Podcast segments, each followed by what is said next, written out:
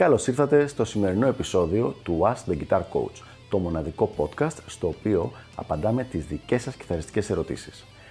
Αν ενδιαφέρεστε να εξελίξετε το παίξιμό σας στο maximum βαθμό, στείλτε μου ένα email στο email ioannis.ioannis.org για να σας ενημερώσω για τα πακέτα εκμάθησης κιθάρας του Elite Guitar Coaching.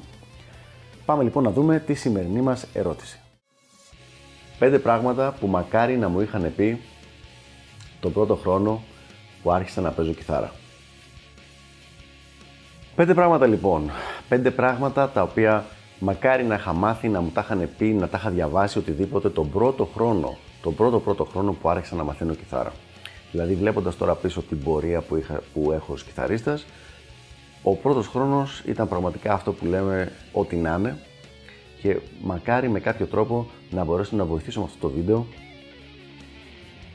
κάποιο παιδί ο οποίος μόλις ξεκινάει και βλέπει αυτό το βίντεο και να πάρει μια μικρή δομή από πράγματα και λάθη που δεν θα έπρεπε να κάνει.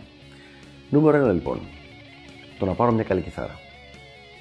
Η πρώτη μου κιθάρα ήταν μια κιθάρα της τάξης των 30 ευρώ που μου είχαν πάρει οι γονείς μου. Δεν ε, θυμάμαι καν αν τη διάλεξα εγώ ή αν τη διάλεξε ο τότε δάσκαλος από το δύο που είχα πάει της γειτονιάς. Ένα πολύ μέτριο όργανο. Ε, ευτυχώς δεν μου έκανε κάποια ζημιά, μάλλον, γιατί δεν ξέρουμε και με σιγουριά αν κάποια προβλήματα που βγήκαν αργότερα μπορεί να ήταν λόγω της ενασχόλησης με αυτό το συγκεκριμένο συγκεκριμένο όργανο στην αρχή. Αλλά σίγουρα το να είχα πάρει μια καλύτερη κιθάρα εξ αρχής και να ξέρω ότι όσο πιο καλό το όργανο, τόσο πιο εύκολο μετά να το πουλήσεις, άμα θελήσεις να μην συνεχίσεις, ε, σίγουρα θα με είχε βοηθήσει αυτό. Νούμερο 2. Το να είχα μάθει πώς να κρατάω και να ισορροπώ σωστά την κιθάρα και για ποιο λόγο. Δηλαδή τον τρόπο με τον οποίο πρέπει να κρατάμε την κιθάρα είτε την ηλεκτρική είτε την κλασική έτσι ώστε να μας δίνει τη maximum άνεση στο παίξιμο και τις λιγότερες πιθανότητες να τραυματιστούμε.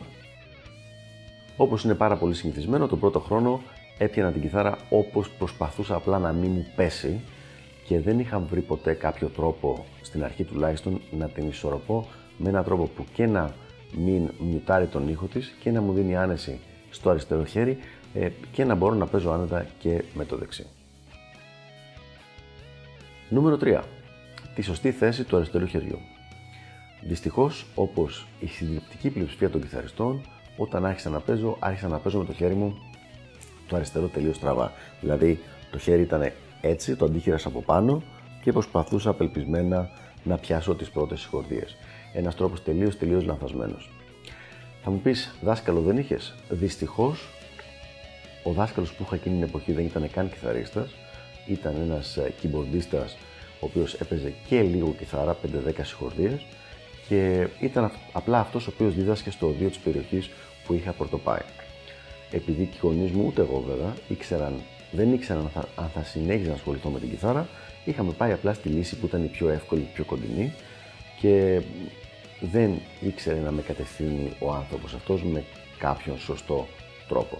Ευτυχώς άλλαξα δάσκαλο πάρα πολύ γρήγορα, μέσα σε τρεις μήνες, αλλά όντως είχαν δοθεί αυτές οι κακές βάσεις, οι οποίες αργότερα έπρεπε να διορθωθούν.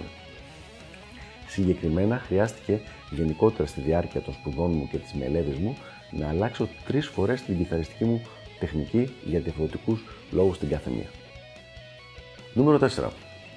Την ανάγκη και το πόσο σημαντική είναι η θεωρία.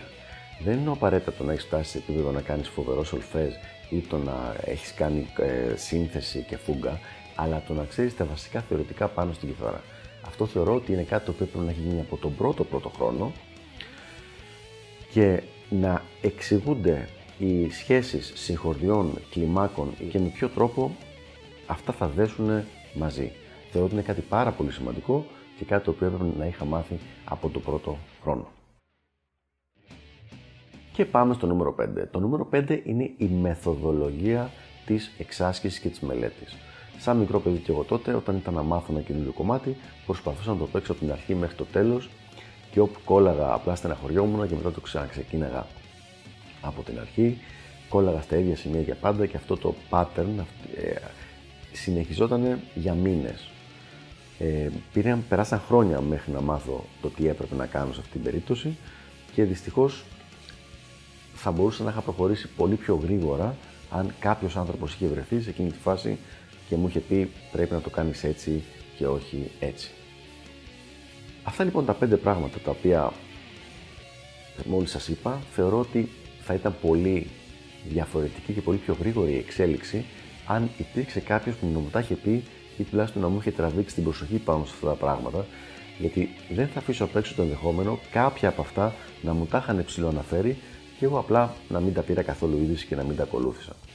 Αυτά λοιπόν στα πέντε πράγματα. Αν έχετε κάποιο φίλο, κάποιο γνωστό, ο οποίος πάει τώρα να ασχοληθεί με την κιθάρα, δείξτε του αυτό το βίντεο και πιστεύω ότι θα τον βοηθήσει, εφόσον τα ακούσει βέβαια και τα κάνει, να μπορέσει να προχωρήσει με πολύ πιο γρήγορους ρυθμούς.